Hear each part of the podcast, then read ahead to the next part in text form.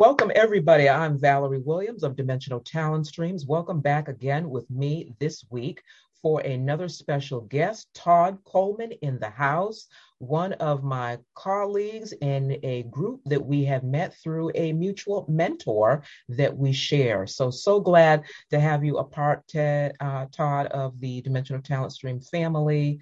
Glad to have you. Thank you for taking your busy time out of the Thanksgiving holiday to be a part. So tell us for the audience here, viewers and audiences here, um, who Todd is. Just give us a little bit about your background. Who's Todd? What do you do? What do you love to do? What he hate to do? And all that good stuff. okay, well, it's it's it's not an easy answer, honestly, because I started out as a cartoonist. So I started publishing in high school and college, had a comic strip running in college that I was sending to my hometown. And then, uh, but I went to NYU Film School to be an animator. I came out a filmmaker. Wow. So then I decided, well, I better, uh, I, I better learn how to write so I'll have something to direct. So, um, so I worked on a screenplay for just, you know, started writing screenplays on spec. This was in New York. Um, also traveled with this uh, husband and wife team, Christian couple, doing films for churches and missionary groups around the world. So we got to go to Australia, England, Central America. Really mm-hmm. fun couple of years. That was really great. And then one day, the wife said to me, "So if you're so serious about movies, what are you doing in New York?" Uh-huh. So I thought, "Oh, oh." And as it happened, I had a sister, and um, I grew up in Charleston, South Carolina, which is a, just an amazing place to grow up. Oh, you know, yes. I'm in North Beautiful. Carolina. They're my neighbors. Of course. of course. so um, came out here um, and basically ended up writing for the Hollywood Reporter for 12 years um, with some really cool side gigs um, as the head researcher for a couple of books on Hollywood. Mm. Um, so that was really fun. And then um, then the internet kind of showed up and uh, I, uh, I, I started using my writing gifts writing for websites so started writing for for uh, xerox and different different companies working through an agency and um, uh, and, and basically that's been my kind of bread and butter work for the last 20 years mm-hmm. um, but you know i've also done a, kept the screenwriting up. I'm five years into a book called Confessions of a Recovering Peter Pan. Nice. Um, and uh, recently I launched um, a website which is kind of funny gifts for boomers. Yeah. So it's called Boomtown Rags. So it's hats, t-shirts, mugs um, that kind of call back to the groovy peace and love of the 60s mm-hmm. with the theme of aging hippies and um, to kind of call us back to unity because our country is so crazy divided right now. Yeah, yeah, yeah. That's awesome. So that's that's a quick overview. Nice, nice. So you've got a vast knowledge. It's interesting how our paths take these twists and turns, but there's always a common th- thread you know, and then we fall back onto it. It's just so interesting because I hear the copywriting, the playwriting, just writing in general in film, and all of that is so related. So it's interesting when we think we're off our path or our trajectory or, you know, this career path that God and his intricacies still has us on this path you know, and he just uses everything for his good. And when you think about, okay, where are we now and how all of that pulls together, it's just like, oh, Selah. I got to ponder and think about that. so I, I, I actually, I actually have a little story to illustrate your very point. Mm-hmm. Um, uh, I, I had worked on, I, I, worked in feature films for a brief period after film school. And um, and someone I knew who was kind of a Christian mentor um, pulled me in and wanted me to write something that used to exist called a World's Fair show. So he wanted me to write a, crit. he he got together 14 church denominations to have kind of a, a Christian presence at the 1982 World's Fair. Now I've just completely dated myself. So um, so so, and and my first reaction is like, well, no, I want to write movies. Mm-hmm. This isn't movies, mm-hmm. you know, yeah. and and I was really tempted to turn it down, you know, and oh my gosh, by the grace of God, I didn't because it was an amazing year working for the guy who directed Steve McQueen's first movie, which is the classic black and white horror film from the 50s, The Blob. Interesting. Steve wow. McQueen starred in The Blob. Wow. And Steve McQueen later became a Christian. Even better. Even better. So, so it's amazing to me because very often I've been very frustrated. Like, okay, I go down one path mm-hmm. and I'm so excited about it. And then I get this shiny object over here. Oh, it's a completely different career path. Boom, boom, yeah. boom, boom, boom. Then next I'm over here. And you think, well, how can I build long term momentum? Yeah. In a career if I'm if I keep zigzagging. Mm-hmm. Mm-hmm. But I guess kind of like a sailboat, sometimes you have to zigzag. You have to you have to tack constantly, but you're still going in a general direction. Absolutely. And luckily, luckily, God knows what that direction is because I often don't.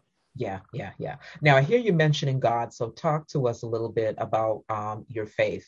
You know, we're going to have a mixed multitude that will always come back and watch and and listen. So talk to us um, a little bit about your faith, Todd, and how that relates to where you are now. I mean, I kind of want to backtrack because you're just a wealth of information because I've I've seen you consistently when I come on to our group you know, the group that we share through our mentor, Steve Kay.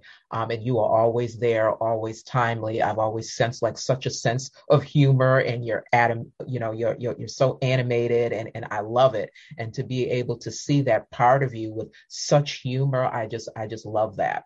Um, but share with us about your faith, how you came to faith, what faith is for those who are just totally oblivious. Because to be honest, we will have a mixed multitude. We're going to have those who are just like totally yeah. Don't know what you're talking about. Well, well, let me just say that you know everything I do is not for a faith-based audience. Mm-hmm. Mm-hmm. Um, I because because if you say something's for a faith-based audience, it's you're just putting yourself in this tiny ghetto, mm-hmm. you know, and you become really irrelevant to the culture, right? You know, um, so so it's kind of a miracle that I came to faith because my father is a minister. And preachers' kids, PKs, are not known for like, you know, like the rebellious. So, uh, but I, but I was the firstborn of four kids, growing up in the South, and um, and I kind of, I kind of felt like, so so I, I was always kind of, my attitude was basically all religions lead to the same place, you know. Um, and I said that to a, a group once, a Christian group I was at, and and someone said, "Well, you know, Christianity is different for this reason and that reason." And I thought, well, of course you think that, you benighted soul, you. You're not enlightened like me, you know. Mm. And um, and and in high school, there were different times when I really reached out to God. I mean, just like prayed my heart out, just in yeah. tears on the floor, just God, whoever you are, I want to know you, reveal yourself. Nothing happened. Mm. And it was like there was a door that was in front of me and it was just locked shut. Yeah. And it, and it was really like God was on the other side of the door, but he was going like, you know, I can't open this time. You know, it's just wouldn't be right. Mm. You know, um, because you're you, you know, because you know how we, we pick up messages when we're young and we figure things out in bizarre ways and we think, oh, I must be the problem, you know? Uh, yeah. So, so one day I just happened to get invited to this someone's Bible study in their room and and this is where that conversation took place. And for some reason, I don't know how or why, instead of praying to God, I prayed to Jesus. Okay. And God showed up. All the difference in the world. Oh my gosh. And I, I had a vision. Ironically, it took me decades to make the connection to the door. But what I what it was was this ancient oak door opening in slow motion. Outer space is behind it, stars, and I'm floating weightlessly through this door. And I'm crying. I'm the happiest I've ever been. These people in the room that I couldn't relate to, I'm suddenly going, You're my sister. You're my brother. I love you. I just fill with this love. So I'm like, Wow, what just happened? You know? Right. Um, but then I went back to life as normal. There was nothing to kind of support that with. I, I was I was in Washington D.C. when that happened. Went back, finished high school, went to college, and then this this guy knocked on my door at 9 p.m. at night and said, "Would you like to talk about Christ?" And I thought, "Wow, what a poor loser this guy is! What a schmuck! he's got he's got nothing better to do than knock on a stranger's door at nine at night and, and ask him the, the worst opening line in history. Oh my gosh. So, so, um, I, so I thought, okay, I'm, I'm, my father's in the religious business. I'll, I will, um, I'll be a real nice guy and listen to him for five minutes in the hallway, let him go away. And I'll think, damn, I'm the nicest guy in the world, you know? Right. So I did that, not knowing that Dale was the most persistent human being on the planet. Hmm. So for the next year, he dragged me to every seminar, Bible study, lecture, fellowship, blah, blah, blah, for a year. And and I was the kind of guy who couldn't, couldn't say no. Okay. Like I, I dated a girl in seventh grade because I heard she had a crush on me. I didn't even like her. I gave I, I, gave her I gave her an ID bracelet with my name on it to turn her wrist green, you know, from Woolworths. oh, you really did yourself, Woolworths. exactly, exactly. So so God used the fact that he knew I couldn't say no. I didn't want to hurt anybody's feelings, you know. Yeah. A little bit of a people pleasing there. Um, so then one day, but during that year, I got this awkward, terrible feeling that God was saying, like, okay, we've been dating. Why don't we get married? I'm like, right. please, Lord, no. I mean, right. yes, eventually, but not now. I'm in college. I'm in college. Give me some time here, you know. Uh, I just got here. And um, and then one day, Dale would ride his bike two miles to do a Bible study with me before my first class at 8 a.m., you know. And was I grateful? No. I thought, how did I get saddled with this religious freak? Mm-hmm. Not even grateful. And one day he popped the question I dreaded Is there any reason why you can't accept Jesus Christ as your Lord and Savior right now? I'm like, God, please give me a reason. Please, I'm praying. nothing, nothing. So so it's like I'm it's like I'm it's like running off the edge of a cliff at night and hoping there's someone to catch you.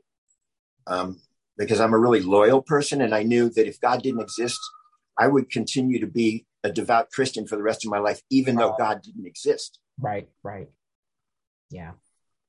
So instead, what happened, to my surprise, I had another vision, and 20 feet away as if my eyes, I'm sitting in the grass behind my dorm. This is, I'm a sophomore in college now. 20 feet away, the sun's coming up behind him. I see Jesus standing in the grass. I'm like, whoa. So that's what Jesus looks like. And, uh, and then next, it's like cut to close up. He's right here and I'm right here. And I'm looking in Jesus's eyes. And, um, looking in his eyes, I knew that he knew every pain that I'd ever experienced. Mm. And I was a kid in denial, so I didn't even know I was in pain.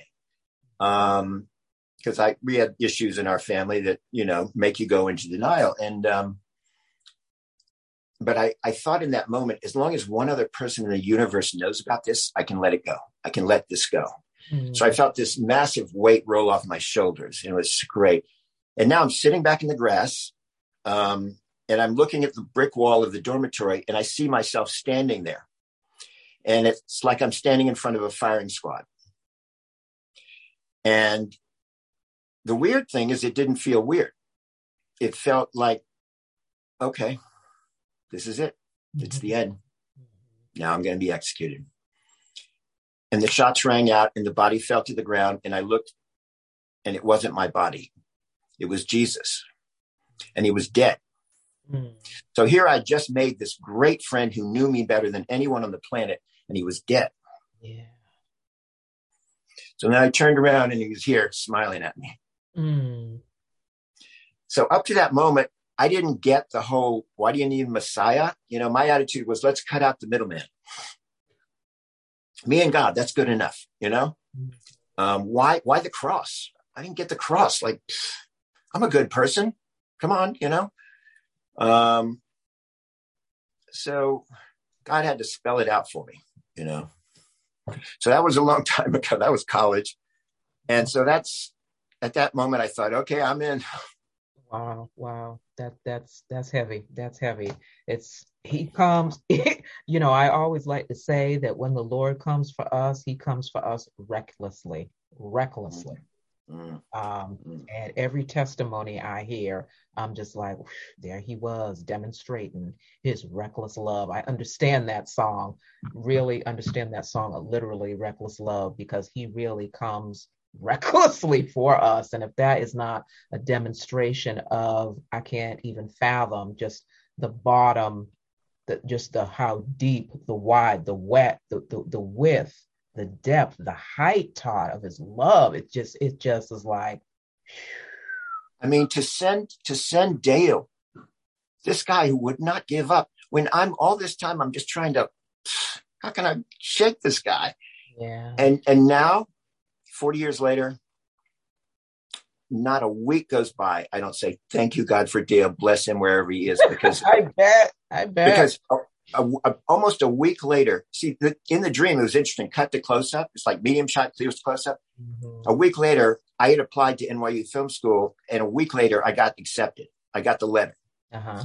To Dale, this was tragedy. Like, oh, I was going off to New York City. There goes my faith. There goes all this hard work. You know. Sure, sure. Sin City. But for me, um, in other words, God used the language of film, mm-hmm. cut up close up, wide shot, medium shot to, to come to me to in, in a vision. It's just, you know, yeah, yeah. It's very personal. It. I love it. I love it. And that's the thing. He comes to us how we know we will understand so that we can know undeniably that it is him and that he sees us and knows us to, as David said, you know, you know, from the pit, from the pits. So thank you for sharing and being so transparent with sharing that. I always, you know, want to hear people's testimonies in that.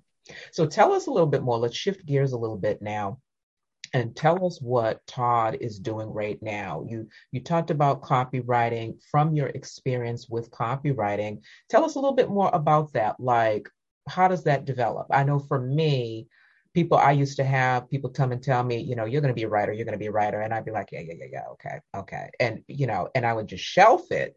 And I knew that there was truth to it, Todd, because I journaled the minute I had my relationship with Christ back in the summer, you know, Passover season, April of 20, 2001. Remember, like it was yesterday. I could tell you what I had on, what I was doing, blah, blah, blah. And that moment of, I surrender, God. Um, I used to have journals, journals and journals and journals, bags. Like I can go into one of my storerooms right now and just pull out these bags of journals. And so I didn't even think anything about it at that time. I'm just writing, you know, that was my part of my relationship with the Lord and to track everything he was saying to me. And so I didn't think anything of it. And then people used to sit, I would be in church and I would just get revelation and I would write. I'd have to pull out the pen. And there were times, Todd, when I my face would just go blank and all of a sudden i knew that the writing was being taken over and i it would just it was just like this like a typewriter. And my face would be blank. And so but i never really thought about that that was the beginning of you know writing beginning to form. And so years later now having a business and being introduced through copyright through another mentor and blah blah blah i'm like oh that's what all those journals were and how they were developing and being shaped and molded and how you can use them in a greater capacity. So it's not just journaling it's it's the copywriting it's it's the blogging it's it's the advertising that we're doing and all the creative juices that go that are a part of that. So I'm, i just look back and i'm just like wow wow. Um, one of my mentors terry wilson he has a mantra that he always says that says develop no discover develop monetize discover, develop, monetize. And I look back at that because it wasn't until this year that I realized, oh my goodness, how journaling has turned into do, do, do, do, do, do, do. And so now when I hear people and they say, oh, I do this in the business, I do advertising, I do marketing or copywriting, I'm just like, ooh, ooh, let me learn more. Let me learn more. What, what do you have to say about it? You know? Um, so tell us what you have learned with copyright. Were you well, always I, natural? Were you always a natural? You have the writing, you know. So obviously there was a natural, and you correct me if I'm wrong, inclination to writing.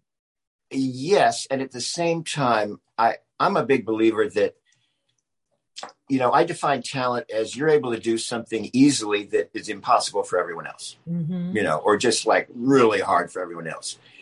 But the weird thing is that because it's so easy for you, a lot of people, and I was one of them, when you have a talent, even if it's this great talent, um, you kind of take it for granted because it comes so easily. You think it's not that big a deal. Yeah. Yeah. You know, so it was a really big deal for me when, you know, my high school honors English professor said, uh, as if he was telling me I had cancer, uh, well, Todd, I, I, I, do think you have uh, some talent as a writer. Um, what is that bad news? What? Um, so, uh, so, so I found it really helpful when people would tell me I was talented because somehow I didn't really know. I don't know who I am until someone tells me, you know, you're really good at this. I'm really you. I mean, you don't do that. Yeah. I mean, you just kind of think if you can do it, everyone can do it. Right. Know? So, right. So that just speaks to the importance of affirming people's gifts in general. Right.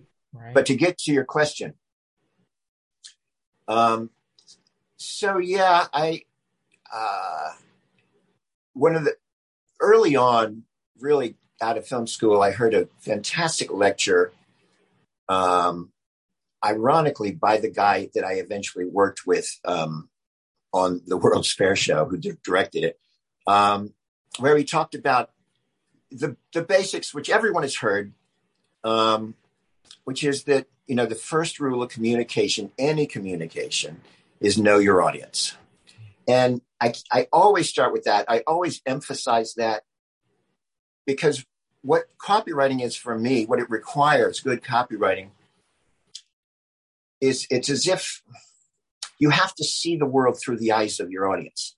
You don't start with your message. You don't start with the brand message that your client hires you to write. You start with who is this audience? What do they like? What do they do? What's their worldview? What do they hate? What keeps them up at night? And you see the world through their eyes and you think, now, what is it about this brand message that would appeal to me given who I am? So you're always reverse engineering through the eyes of your audience and going like, well, that this would this part of it would appeal to me, and so copywriting is is kind of like coming up alongside someone and, and just starting a conversation. But you kind of start with something that that lets them, you know, you know, let's say you meet someone for the first time and they say, they they they just say something casual and you go like, oh my gosh, yes.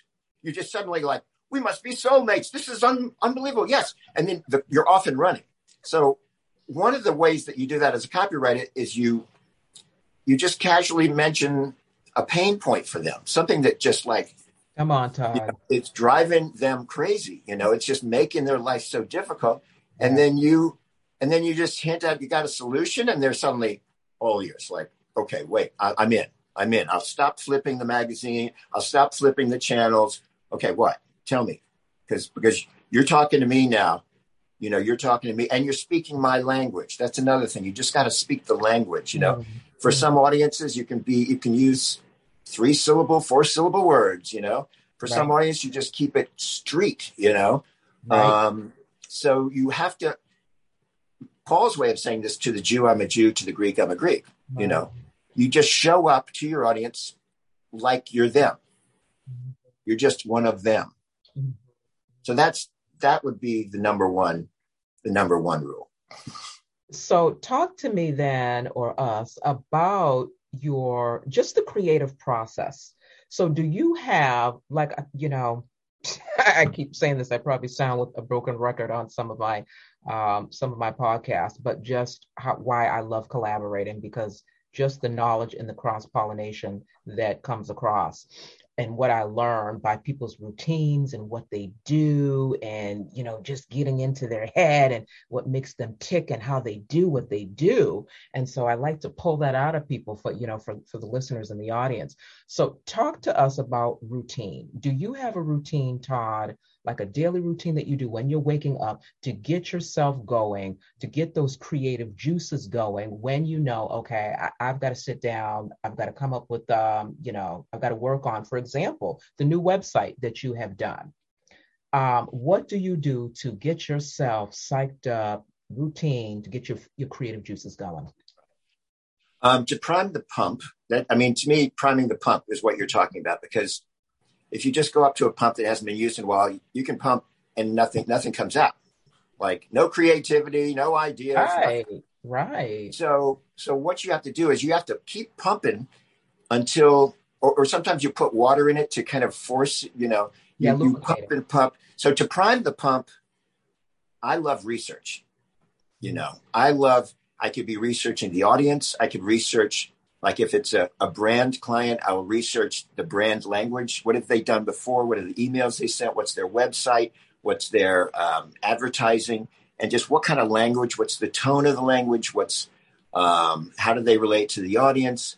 Um, or you know, you may be writing about something technical, and you've got you know a stack of technical specs about new software that you have to write about, and so now you're just crunching that and trying to get it. You're trying to get it, you know, into your brain well enough so that you can explain it to a kindergartner you know? Right right. Uh, because you always want you know you never want to speak jargon. You never want to you know you I, I always like to speak to a lay audience. So so one of the things i love doing is explaining difficult complex or even boring subjects and making them interesting and easy to understand. Mm, mm. Um, so so research also known as procrastination, is an excellent way to start any project. I love it. So, so what is Todd doing now in his current journey? Now, you talked about your new website. Talk to us a little bit about that, what that is, how that developed, why, what, why the project that you're doing now. You mentioned Unity, but talk to us a little bit more about that. And yeah. So, so, um, so we both have Steve Kay as a mentor, and um, and and he taught many cor- business courses, and I signed up basically because he had a course on writing a bestseller. So right. I was only interested in that, but I kept hearing about these other courses like create a drop shipping business. Mm-hmm. And I'm like, I am not interested in having a drop shipping business, you know. and um, I'm just interested in this. But then one day I was at church talking to a friend and joking, and I came up, I said, you know, we should have a hat that says make America groovy again, you know? And everybody laughed and it was like, you know, that's not a bad idea. So I kind of got a little slightly obsessed about that and worked with a worked with one designer and then worked with another designer and actually had some money at the time was and one month 60 designs and three designers later mm. came up with a design that would be readable, instantly readable, but also groovy because, you know, lettering fonts in the 60s were groovy and hard to read. Right, right. So it took that long to come up, and this thing had to be able to be embroidered on a hat. Mm-hmm. So I had to reduce it to two colors.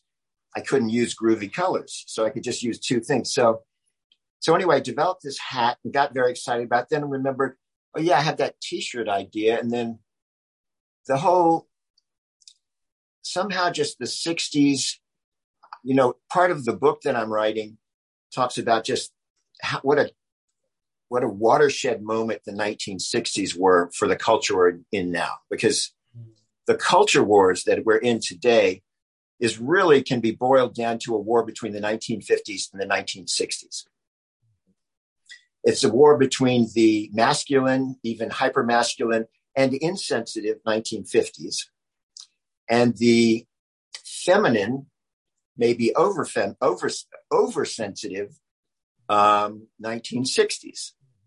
And when and you know, with human beings, you need a balance of masculine and feminine. when you don't have that, things get weird. You get toxic masculinity or toxic femininity. Mm-hmm. So, um, so I've been working and thinking a lot in terms of, you know, the impact of the 60s and how that happened and how the baby boomers were unique in creating.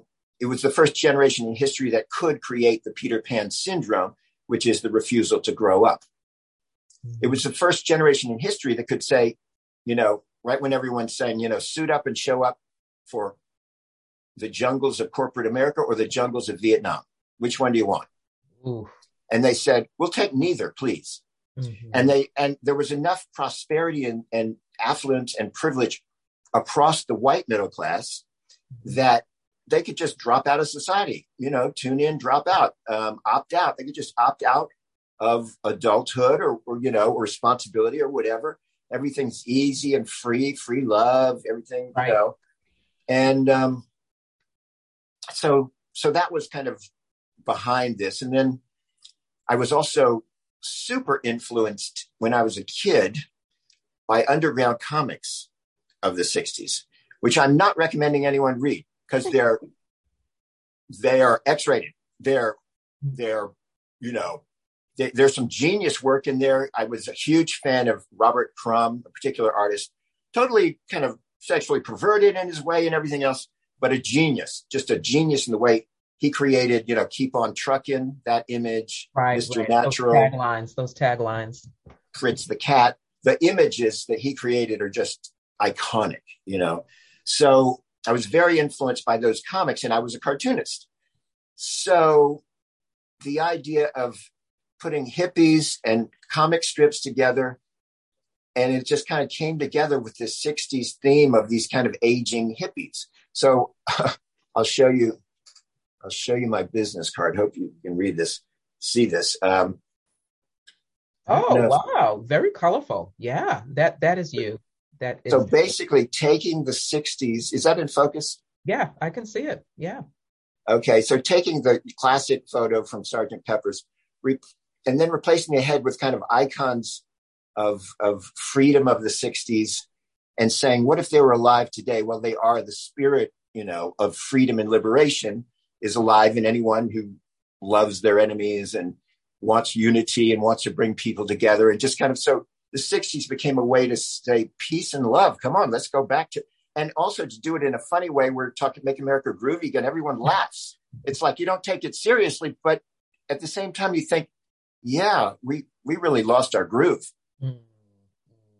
as a culture so good, so good, so good. I know because I think of some of those taglines now of, you know, just the United States as a nation and what's being said now, like, let's make America great. You know, we know what the true message is behind that, but you just think of, you know, to your point of a make America, make America great. What, um, tell us now in your journeys from film writing, writing in general, and just um, your journey what are some of your biggest takeaways that you could share with our audience in respects to copywriting and and just writing in general and that whole creativity and so forth?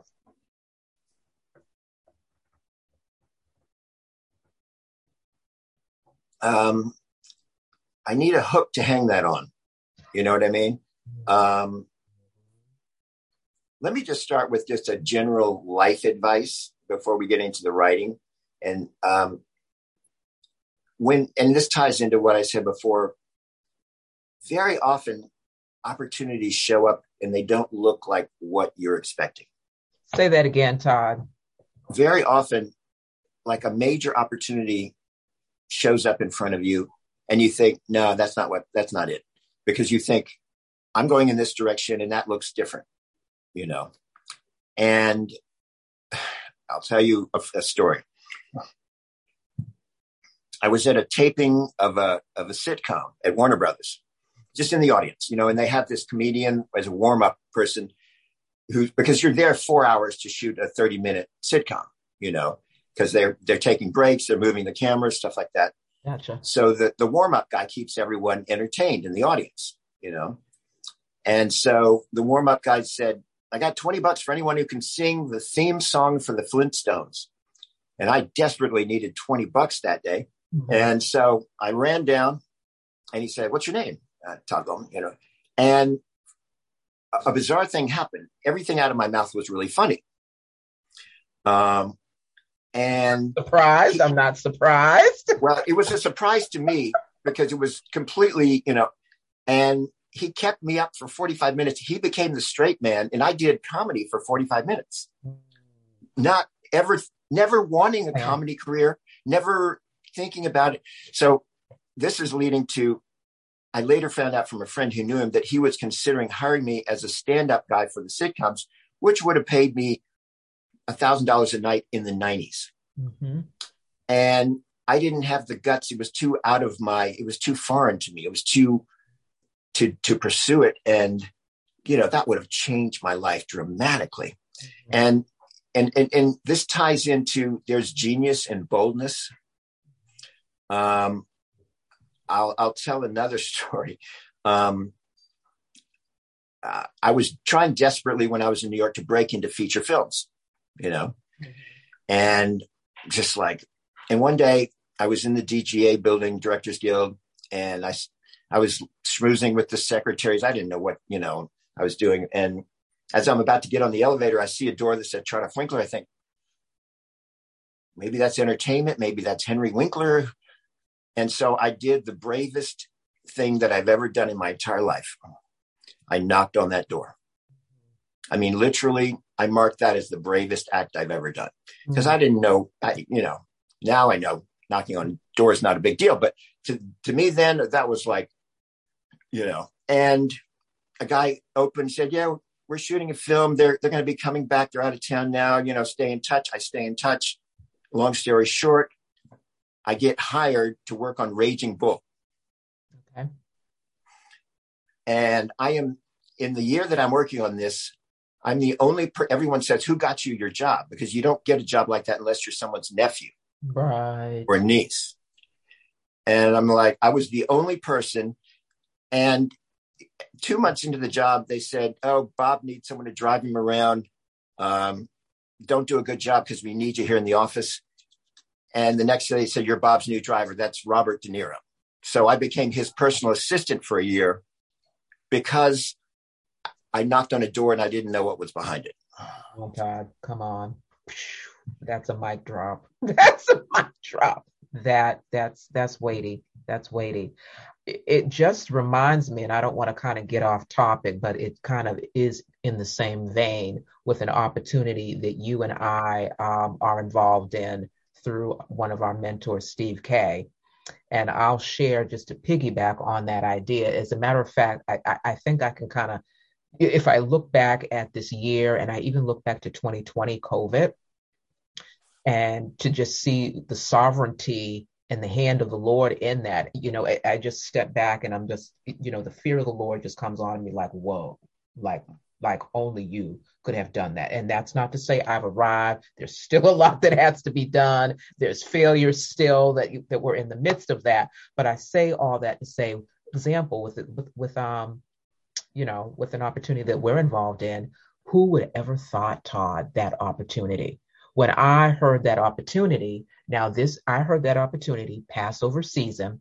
It came two to three days after I had this major prophetic word um, and and and it confirmed that prophetic word, and it, it, was just like it just blew my top off, like it just parted my hair way back, like whoa.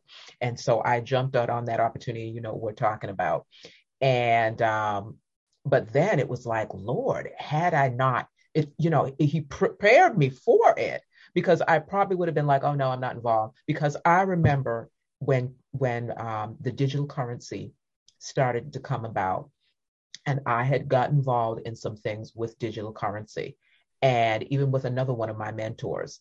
And I got involved. It didn't pan out so great, blah, blah, blah, blah. And then I was like, so then when this opportunity, I was like, I'm not interested. Matter of fact, even one of my clients that I coach, she has a, you know, um, wellness practice in Virginia.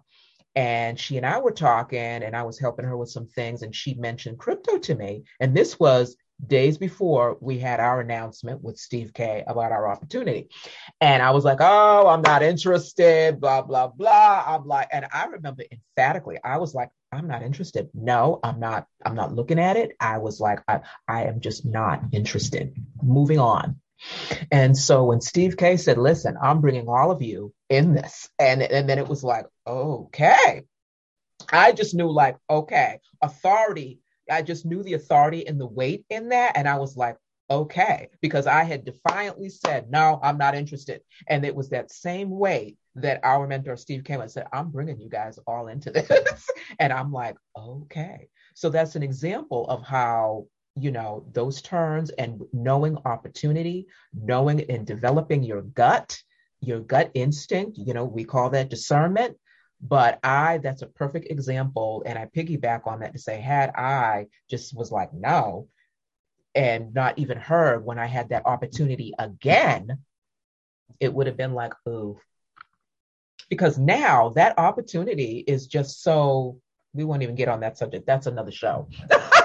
but to talk about that opportunity and knowing opportunity and not being fearful to walk through the door, knock on the door, walk through the door is huge. And part part of what you're talking about is just open mindedness. Mm-hmm. You know, and I have come to believe that open mindedness is an incredibly rare thing. You know, in ancient Greece, Diogenes used to walk around looking for an honest man. I'm like walking around looking for an open minded person. You know, it is it is so rare because we all think we're open minded, right? Until we but, get challenged.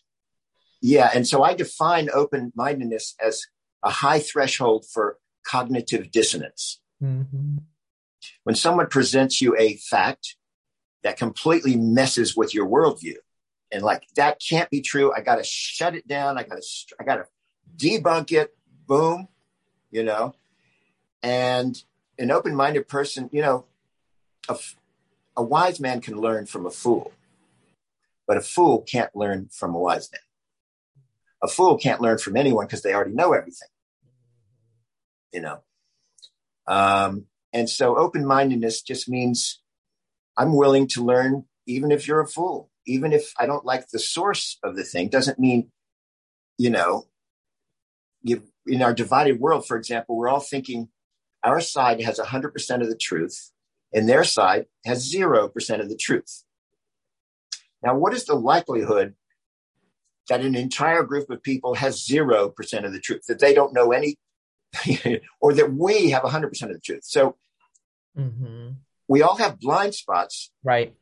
Absolutely. And we cannot see those until, and, and the people who see our blind spots with crystal clear 2020 vision are our enemies, are our opponents, are people who are on the other side, you know. So that's why the unity theme is is partly about gosh, let's do something crazy and let's listen to each other and not mock each other. Let's right. just give each other the benefit of the doubt. Yeah. Yeah. You know? Yeah. So good. So good. So tell us the name of the website where people can find your website. If they want to get more information, look and see exactly what you're talking about. Tell us what that website is. Okay. Boomtown Rags is the store mm-hmm. just in time for Christmas. um, really funny, really funny gifts, t-shirts, hats, mugs, and stuff. Um, and you can also reach me through that. Um, Todd at Boomtown Rags is, you know, through any, anything. Um, as a copywriter, my web port, my portfolio is toddcoleman.tv as in television. Okay. Todd Coleman.tv, T-O-D-D-C-O-L-E-M-A-N dot TV. Awesome, awesome. We've got like about maybe five or 10 minutes left, Todd. Tell us what else could you tell us, or what would you want to say in the next five or 10 minutes?